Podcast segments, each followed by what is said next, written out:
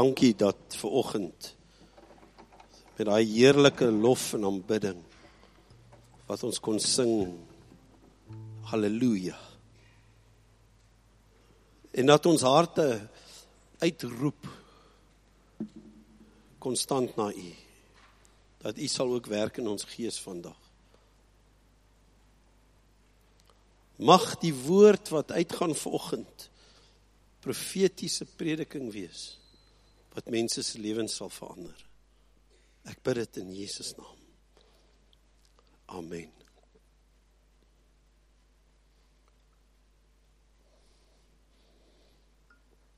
Soos ek gesê het, was ek in Kreen bietjie weg. Ek moes amper 'n lidmaatvorm invul vanoggend. Ehm um, die huis het gewonder wie is hierdie ou? My honde het darm nie heeltemal vir ons geblaf nie toe ons terugkom Maar die titel van my woord vir oggend is I don't want it. I don't want it to stop. What don't you want to stop, Julia? I don't want it to stop. Ek wil nie hê dit moet stop nie. En ons sal oopbreek waarvan praat ek. I don't want it to stop.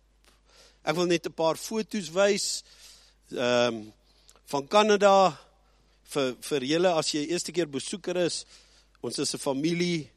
Dit spaar my, ek kan nie by almal uitkom en almal sê en wys nie, maar ek het regtig dit gaan nie lank vat nie net om te bewys ons was daar. So if you can put the lights off a bit Jock and then Bronwyn just put the first one on. As jy kyk, dis die westerse kant van Kanada, daar's twee provinsies, Alberta en British Columbia, daar's baie ander Maar ons het weggespring net noord van Calgary.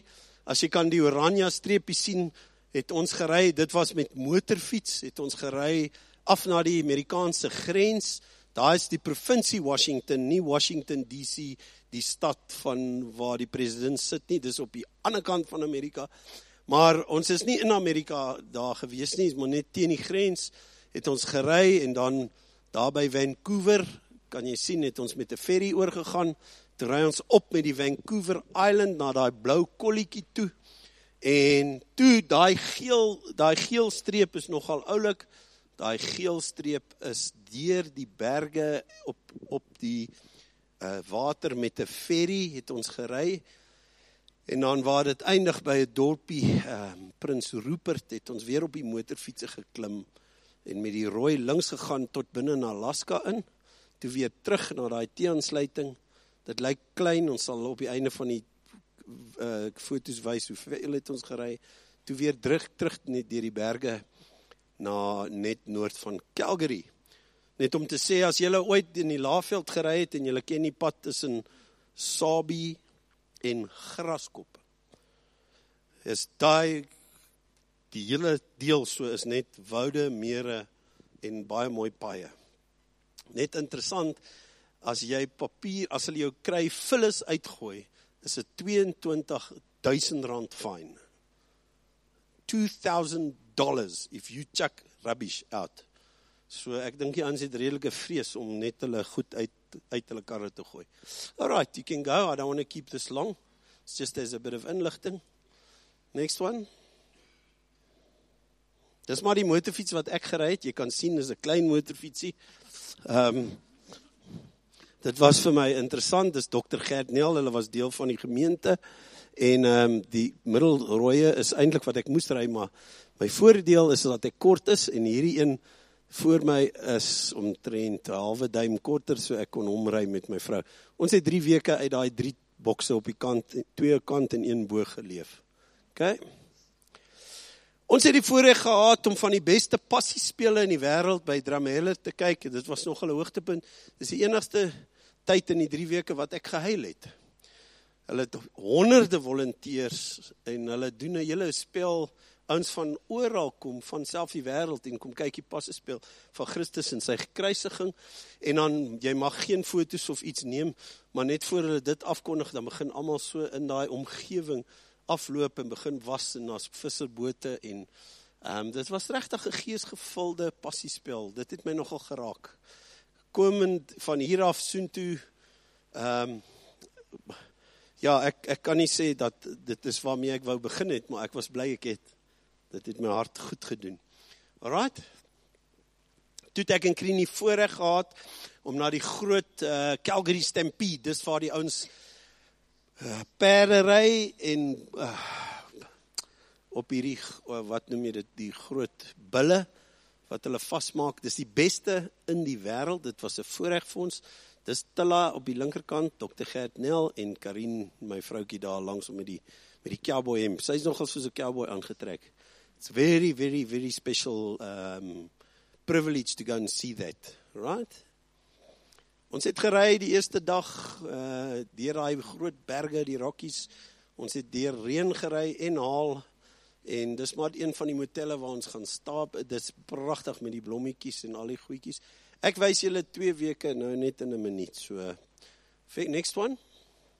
Ons was toe by 'n baie bekende uh Olimpiese skieroot, Whistler. En ons is hoog daar in die berge. Dit was vir ons 'n groot voorreg. You can show the next one. Jy kan sien hoe verander die weer. Daar's ons op 'n ski lift in die middel van somer en ehm um, gaan ons nog hoër en nog hoër in die berge in. OK.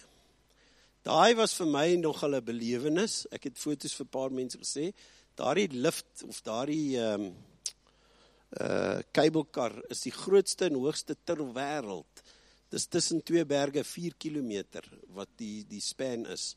En ehm um, dis ag seker 8 of 10 jaar terug eers gebou deur ons Austrië en Switserland daar in Kanada. So dit was 'n great En die hele land waar ons gery het was net hierdie uh dennebome en paaie en mere.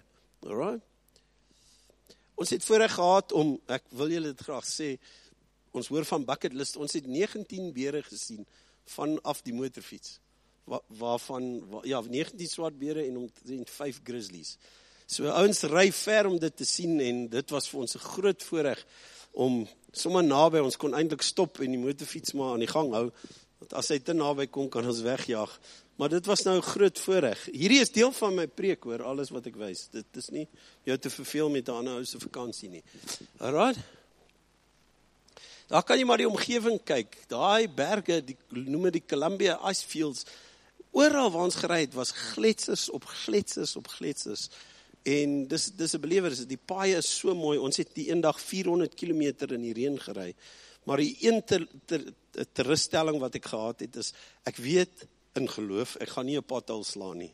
So ons kon amper niks sien nie, maar daar's nie potholes, jy kan maar net ry. So daar staan my mooi vroutjie met die helm op en die motorfiets en daai berge is enorm, soos die Drakensberge, maar daar's gletsers op gletsers op gletsers en is net daai dennebome. So dis asemrowend om om so te ry in daardie land dis weer dieselfde, dis dieselfde plek, is Gert en Tilla. Jy kan weer en daar's maar die drie motorfietsse daar by so 'n parkeerplek wat ons net bietjie ontspan het. Ons het daai dag nogal honderde kilos ook in die reën gery. OK. Ons het by 'n paar dokters, Suid-Afrikaanse dokters, die dis Gert en dan's dit Lukas Klopper, dan's dit 'n skoondogter Tobie en dan die vrou met die pers hare en die pers rok, sy's ook 'n dokter. En ehm um, sy het ons so ontvang by hierdie vakansieplek van hulle dat ehm um, dit het gevoel soos ek tuis was. Sy hardloop na die hek en sy omhels ons en soen ons en en sy's 'n baie baie goeie ehm um, dokter en en uh, ja, dit was nog 'n belewenis. Dis wat ek net wou sê is daar's 'n hongerte in mense vir die woord en daar's 'n skaarse skaars skaars uh, skaarste van die woord. Jy net bietjie praat, is die mense oop. Guys use the privilege of the word in South Africa. Pragtige mense. Hulle hulle wie wat wat vir my amazing was, hulle senior mense in die mediese bedryf. Elke dorpie het 'n Suid-Afrikaanse dokter. Maar toe ons daar stop, toe hulle 'n matras gegooi in hulle sitkamer en hy en sy vrou lê in die sitkamer en gee ons die twee kamers vir Gert en vir ons. En ons op 'n boot gevat en klomp goedjies, maar dis nou nie deel van die prentjie nie. Right, next one. Daar het ons Salmon Glacier. Dit was 'n groot voorreg, hoog gery in die berge, maar met 'n kar om daar te kom waar ons grondpad.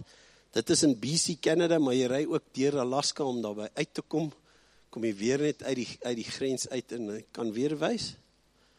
Nou daardie gletser is massive. Dis kilometers wyd en lank en um, dit was vir ons nog 'n groot highlight. Another one.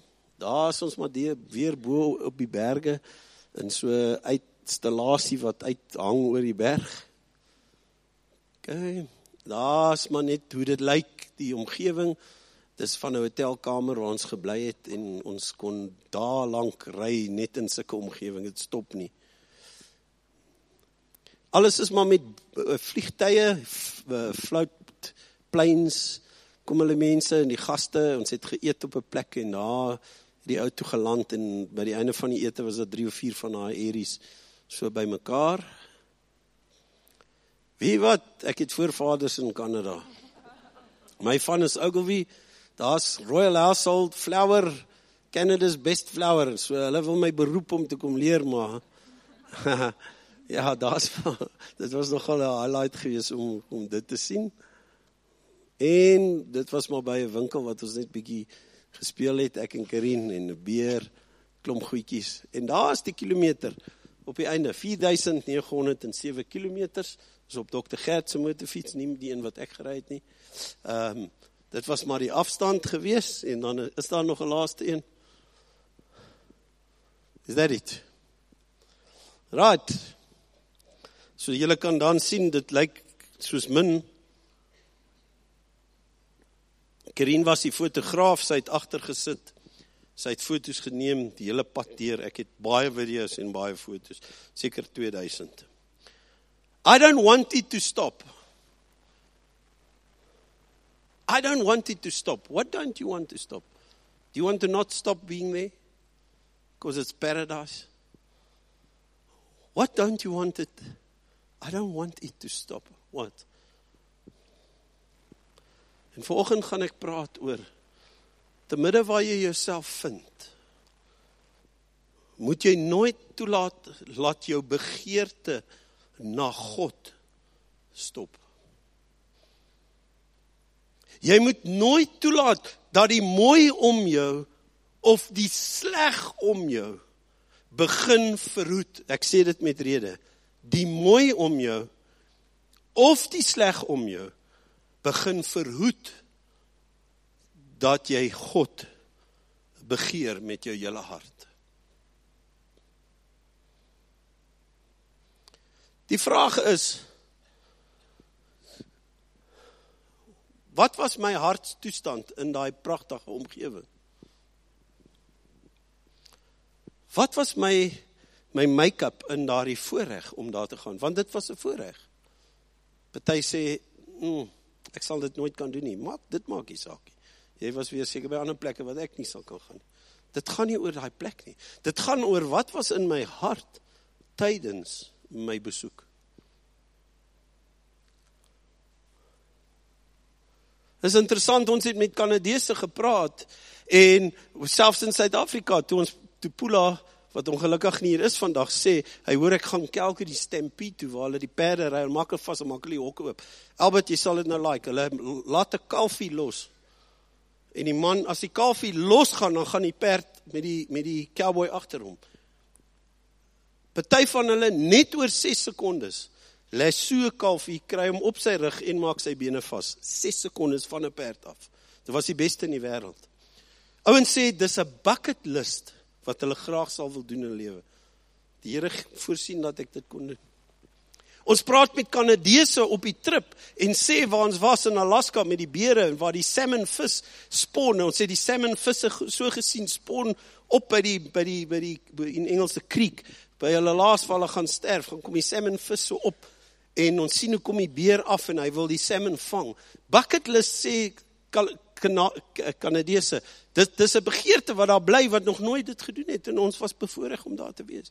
Maar wat het met my hart aangegaan? binne in daai voorreg. Wat was my begeerte binne die die bevoorregte situasie? Of wat was my my begeerte in 'n slegte situasie? Jy sien my boeties en sissies, ek praat baie eenvoudig. We've got to get our life in order. God's order. You've got to get your life in God's order. Because as the Bible says, this too shall pass. I am back with you. I'm not there anymore. I don't live there. And the bad in life shall too pass. But while it's there, what is the condition of your heart? I don't want it to stop. What don't you want to stop? Wat wil jy wat wil jy nie hê moet stop? Ellen. Kom ons sit daai eerste vers op. Dit is geskryf deur 'n ander man, maar hulle hulle reken dit is Dawid wat anyway dit gesê het, so. In die Afrikaanse ou vertaling Psalm 73, Psalm 73 vers 25. Ek gaan maar sê Dawid Dit is nie geskryf direk deur Dawid, maar dit is geroep deur hom. Wie het ek buiten U in die hemel? Dis waar. Ek en jy is Christene, ons glo daar's net een lewende God. Dis nie klomp gode wat ons aanbid. Ons glo Jesus Christus is God en hy is die weg, die waarheid. Weet ek in die hemel buiten U, o Heer. Maar dan maak hy die tweede stelling van die aarde wat vir my nogal powerful was. En hy sê buiten U begeer ek ook niks op die aarde nie. Laat dit net insink. Hy sê wie het ek buite U nie? Hy sê daar's niemand behalwe U in die hemel. Maar op die aarde begeer ek niks buite U, o Heer. Hoor my, begeer ek niks. Hy het nie gesê ek geniet niks. Begeer ek niks buiten U o God. En daarom kon ek selfs in hierdie trip en ek leed, ek deel dit as deel van die trip want ek wil vir julle ook vertel as 'n broer wat was my ervaring op hierdie op hierdie hierdie hierdie vakansie. And I didn't want it to stop. I didn't want my desire for God to stop in the midst of a worldly paradise. Does it make sense? Ek wou nie hê my begeerte na God moet minder word terwyl ek in 'n omgewing is dat alles mooi is, alles werk, almal is polite, almal luister vir die polisie, niemand gooi papiere neer nie, amper niemand is unemployed nie, alles is reg, maar in daardie midde wil ek nie hê my begeerte na God moet minder word nie. Want wie het ek behalwe in die hemel? en ek begeer niks op hierdie aarde. Het jy dit nie geniet nie? Jesus, ek het dit baie geniet. Ons het deur duisende watervalle gery en mere en woude en pragtig. Maar ek het in die midde daarvan God begeer. Begeer. Kom ons praat van die negatiewe kant. Kom ons swing hom bietjie. Let's talk about the negative. You can put the next verse on. Jakobus 4 vers 1 en ek praat nou 'n bietjie Engels want ek was in Engels land gewees. New King James. It says where do wars or quarrels Where do wars and quarrels come, come from among you? Do they not come from your desires for pleasure that war in your members? Dis interessant. Daar's twee kontekste. Ons kan dit 'n konteks van liggaam gebruik of konteks van ek individueel. Waar kom die aanhoudende stryery en die bakleierery van? Dit kom van begeertes wat worstel hier binne my dat ek die eie ek wil tevrede stel en ek weet dat as ek tevrede kan gestel word dan gaan ek happy wees. Jy gaan nie happy wees nie, want daar's net een begeerte wat te tevrede stel en dis die begeerte na die lewende God aanhoudend moet opborrel. The the desire for God must bubble up from within you constantly and not desires for things and surroundings that you will know will not give you the peace and the joy that you're looking for. Maak dit sin? Ek onthou as 'n kind, hierdie is nou net van internet af, ehm um, fotos van internet af, maar ek onthou as 'n kind, ek kan nie onthou presies so oud ek was, dink staan dit 1 'n uh, ware verhaal and you can put the first one. Het ek maar so 'n ou bicycle gehad. Ek het eintlik 'n foto daarvan, maar dit is nie dit's nie. Ek het maar so 'n ou bicycle gehad. Ek sal dit nooit vergeet en die bure se van was nogal Gould G O U L D was ook op op op in die kragsentrale. Ek weet nie of 'n ingenieur of iemand 'n oom Mr Gould en hy het sy seun 'n fiets gekoop. Kan jy volgende een aansit? En hy bought his son 'n klipper. It's a rally, not a chopper. Dit het later gekom. It's a clipper. Never forget exactly like that. En my maatjie kom speel en ek ry sy klipper. En daar begin ek daai fiets begeer. As 'n staan dit een laaitie. Ek kom in die huis in daai aand. Ek huil. Soos ek my ma probeer oortuig dat daai bicycle wat ek begeer gaan my lewe heeltemal verander. As ek daai bicycle kan kry, dan's die soos die Afrikaans sê, dan's die Kaap Hollands. Dan's alles uitgesort. En weet jy wat? Ons verander nie. Ons is 40, 50, 60 jaar oud en ek sê as ek daai huis of daai kar of daai persoon in my lewe kan hê, dan gaan die Kaap Hollands wees. Pas op for the desires from within the members of your body. The flesh.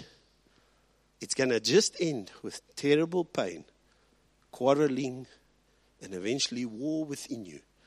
The first spiritual warfare you need to conquer He's not trying to fight demons out there and these things. It's the war within. Amen. The war that says, I will be happy if I can have the desire for this. Will you? You won't. You see, there's only one desire that's really worth having. And that's the desire in you, bubbling up I get emotional with this. A desire in you bubbling up for God. A desire for your Lord.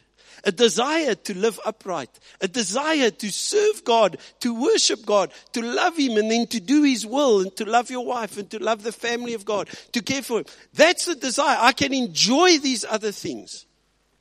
But listen, my friends, today. Kom ons word dodelik eerlik met mekaar. Waar lê jou vlak van begeerte? Is jou begeerte na God of na dinge? Dinge is cool.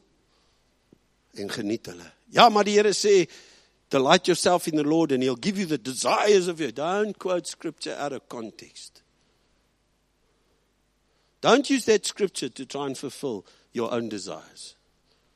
Amen. Ek het 'n formuletjie wat ek in my lewe het. Ek deel dit met julle. Ek's nie met almal al gedeel. Ek het deelig gedeel al. Toe ons daar was, het ons gery hoor. Ons het 'n gemiddelde van 4 tot 5 ure aand geslaap. Ons het gery. Staan op, is 'n bietjie wobbly. Klim op en ry. Want ons baie om te sien en te doen. Maar iets wat werk in my lewe wat ek graag volgens wat julle wil deel. Dis nie 'n formule vir jou om direk toe te pas, maar is om jou te stimuleer om te hoor wat gaan jy doen dat jou begeerte na God sal bly en toeneem. Dat jou begeerte na God sal bly en toeneem. Dis belangrik. I like simple Christianity. This complicated Christianity doesn't work for me long ago not. I want to love the Lord with my whole heart and serve Him, and I want to love you, and I want to serve you. And God will use me and He'll bless me. But I'm not looking at all the using and the blessing. I'm looking at loving Him with my whole heart. Because that's the first point. What more can I ask than f- for what more can I ask for than to desire God?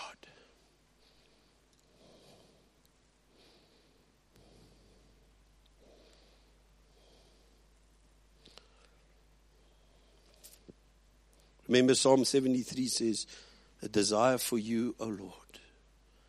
And here we go with a little bit of a formula. I start every day in the middle of the night. I'm in a hotel in the middle of paradise. Privilege. Lekker geëet die aand. Pragtige riviere en berge. Dan sien ek hoe word ek wakker in die aand. Of ek klim op 'n motorfiets, groot motorfiets. En dit is nie omdat ek net gebid het dat ek okay moet wees. Baie nice voorreg selfs die motorfiets. Ek was amper soos daai kind van standaard 1. Toe ek daai motorfiets ry en na die eerste dag wil ek amper sê, Here, het U my lief? U kan 'n plan maak. Soos ek onthou ek my ma, ma, to have this clipper bicycle. This this is this is the bicycle. You know how happy I'll be if I can get I've tried it even with my wife, it didn't work.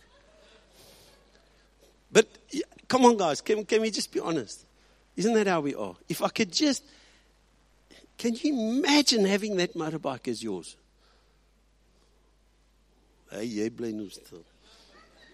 Can you imagine if you could just own that, how happy you'd be?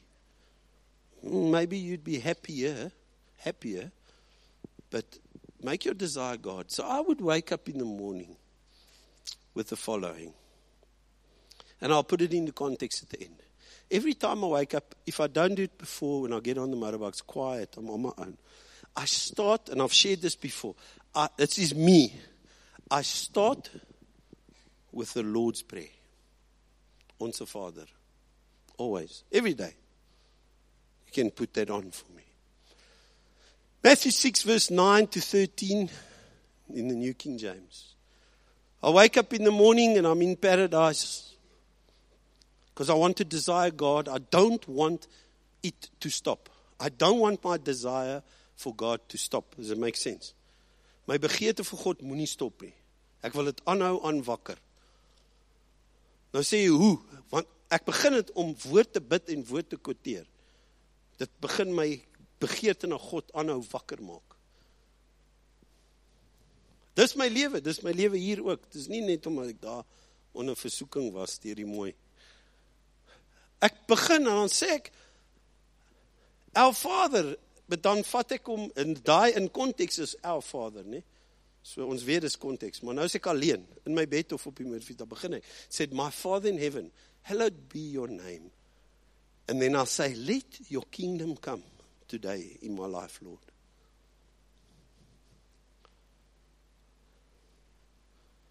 Let your will be done through me and Karine today as your will is always done in heaven.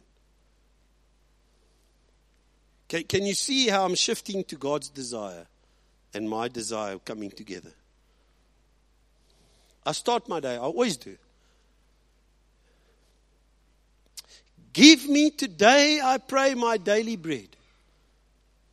and God says, Well, your daily bread's not that bicycle, my boy. Give me today our daily bread and forgive me my debts as I forgive those who've misused, sworn, done me. Dit. And then I say, do not lead me into temptation, Lord. Yeah, in paradise. But deliver me from the evil one. In other words, I ride and say, Lord, as I ride and enjoy this day, let me enjoy your creation. Let me enjoy your blessing and your fullness. But let it never pull me away from a desire for you, O oh God. Because then I've missed the point. Maak dit sin. I've missed it. And I said, For yours is the kingdom, the power, and the glory forever and ever. So I'll go through it quickly. So I'll start with that. My second prayer. I had two prayers, but I've added a third, but I had two every day. It's still like that today. I've done it a while ago. Yeah, it's still on my cupboard. I'll still pray it every day. Next one. Zephaniah 3, verse 17. And I pray this every day like a papagay. Why? Why are you doing this, Pastor? Because I want God and my desire for Him first. You can choose for me first. And that's the second one that I pray. I said, The Lord your God in your midst. Father, thank you that you are in my midst. You are the mighty one that will save. We rode 4,900 kilometers. We didn't, by his grace, have a scratch or an incident. 'n Bok het voor Gert gehardloop. Ons was stadig geweest toe die babatjie van die bok 'n Bambi nogal tussen Gert en die volgende motorfiets gehardloop. Het nie gestamp nie, maar ons was stadig gery. The Lord helped us. Hy het my gehelp. Aan die kant van die pad, groot motorfiets. Jy ry mos die kant daar. En jy moet dink. Hè? Ons ry in die berge, ons ry 'n aftrane dan sit dit mos 'n dubbelbaan op en dit reën en dit haal. En as 'n ou wat verby 'n ander kar kom en hy hy begin gly op daai optrane so. En hy begin beheer verloor en ek sien hoe kom hierdie kar direk op ons drie motorfietsse af. En die dokter skree sy vir sy vrou oor die, die helm, pas op. En sy kan anyway niks doen nie en die kar gly so en hy begin weer die pad vat en hy stabiliseer en hy gaan verby. You see, I pray the Lord my God in my midst. The mighty one will save. He will rejoice over you with gladness. He quietens you with his love. He rejoices over you with singing. And I pray that every day. Thank you, Lord, that you're in my midst. That you are the mighty one that will save. You rejoice over me with gladness. You quieten me when I need it with your love, O Lord. And you rejoice over me with singing. I praise you. And then you go over to the third one. Then. Because now your desires are in line. My desires is let your kingdom come, let your will be done. Amen. My begeerte is laat die koninkryk kom, laat die wil geskied. En dan sê ek Here mag U my beskerm. Dit soort 'n klomp rubbish uit van ek soek ek soek en ek moet en ek staan en ek klim en is myne en ek gaan dit kry en ek is, dit weet ek dis al klaar. Lord let your will be done. I know you my father, I know you want to bless me. And then you can put the last Psalm 23 verse 6 surely goodness and mercy shall follow me Oh, sorry, there's a missing of mercy. Surely goodness and mercy shall follow me all the days of my life. And I will dwell in the house of the Lord forever, my desire. What goodness and mercy. We didn't stand that morning and tell God he has to let us see bears. We said, Lord, we know that this morning. You know the desires of our hearts, but you're going to give us. But let goodness and mercy follow us, but never let me sacrifice desiring you, Lord, because then I've missed it. Maak hierdie sin? Can you put the next one on? No, that the the one with the 3. Die met die 3 punte. I don't want it to stop. What don't you want to stop? A I don't want my desire to stop. Number two, I don't want my security in the Lord to stop. Number three, I don't want my harvest to stop. But what's your harvest? Surely goodness and mercy will follow me. That will be my harvest. I didn't want rain. The one day we rode 400 kilometers in rain. The next day, 250 kilos in rain. When we were finished, he said, if you could have seen those mountains and the beauty, we saw nothing. We saw rain, mist, and cars and trucks throwing up spray. For, for nearly the whole day, we rode in rain. But surely goodness and mercy will follow. I can't say there was no goodness and mercy that day because we didn't see bears and beautiful mountains. Don't put your life together like that. Nee, die duiwel het nou ges, ons gesteel dat ons nie die berge kon sien nie. Surely goodness and mercy will follow me. We were incident free. We got back safe. I had to speak more to my wife that day on the radio of the helmet than the other days. because I could see nothing except water and trucks. But surely goodness and mercy, there's a harvest that will follow me. But I want the first two in line. I want to desire God and I want His security to be fixed that He's the one in my midst looking after me. And wherever He allows me, I'm happy. If He blocks, it's fine. Does it make sense? Hoekom sê dit vandag vir ons Ellen? I want you to go into a place of peace and a place of desiring God. We can end off with the last verse in Isaiah. Isaiah 26, verse 9, the New King James. Beautiful verse. Just especially the A part. With my soul I have desired you in the night. With my soul I have desired you in the night. Yes, by my spirit within me, I will seek you early. For when your judgments are in the earth, the inhabitants of this world will learn righteousness. I want to be prepared. I want to, with my spirit, desire the Lord at night, and I want to seek Him in the morning. And my desire for Him is up, no matter what comes my path. It's the only way you and me will stay in contact and not go side because of the moy and not go side because of the challenges. And this morning, that was my word to share with you this morning. Can we just close in prayer? Will you put that, um, the Lord's Prayer on? Matthew. I want us, jy sal in Afrikaans ken. Ons Vader wat in die hemel is. Ek wil hê dat ons net 'n minuut voor ons nuwe lidmate gaan voorstel. Dink is so 16 nuwe lidmate vir oggend. Maar ek wil hê jy moet begin vir oggend dat ons dit kan aktiveer. We're going to start with a minute that you will even if you know the Lord's prayer. I'll leave the English one on, but you can pray the Afrikaans one. But I want you to pray that prayer sincerely out of your spirit this morning. To say, My Father in heaven, and I know it's our, but my Father in heaven, let your kingdom come. Or hallowed be thy name, let your kingdom come. Let your will be done. Let's pray that. Then I want you to put Zephaniah 3, verse 17 on.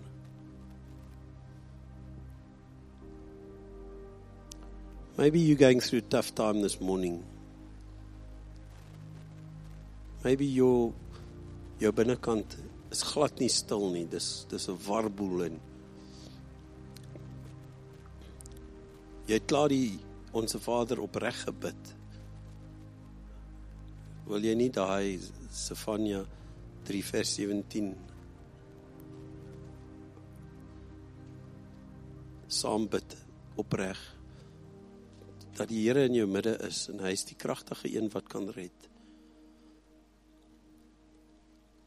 That he will rejoice over you with gladness. He'll quieten you with his love. When you pray that, say, Father, will you please quieten me with your love? And thank you that you rejoice over me with singing. Just let's pray that prayer. Father, thank you before we welcome new, new members that you will just touch us, that we'll desire you with our whole heart, that we always bring our heart into line early in the morning, that we'll have desires for you late at night. Thank you that we will see you as our security. You are the mighty one to save. That you quieten us with your love and with gladness and singing, that there's a rejoicing over us and that gives us security. Thank you that we trust that goodness and mercy will follow us as your children as well, Lord. That we'll experience what your hand is open up to give. I praise you and I worship you. Touch people continuously this week. May you be glorified in Jesus' name. Amen amen.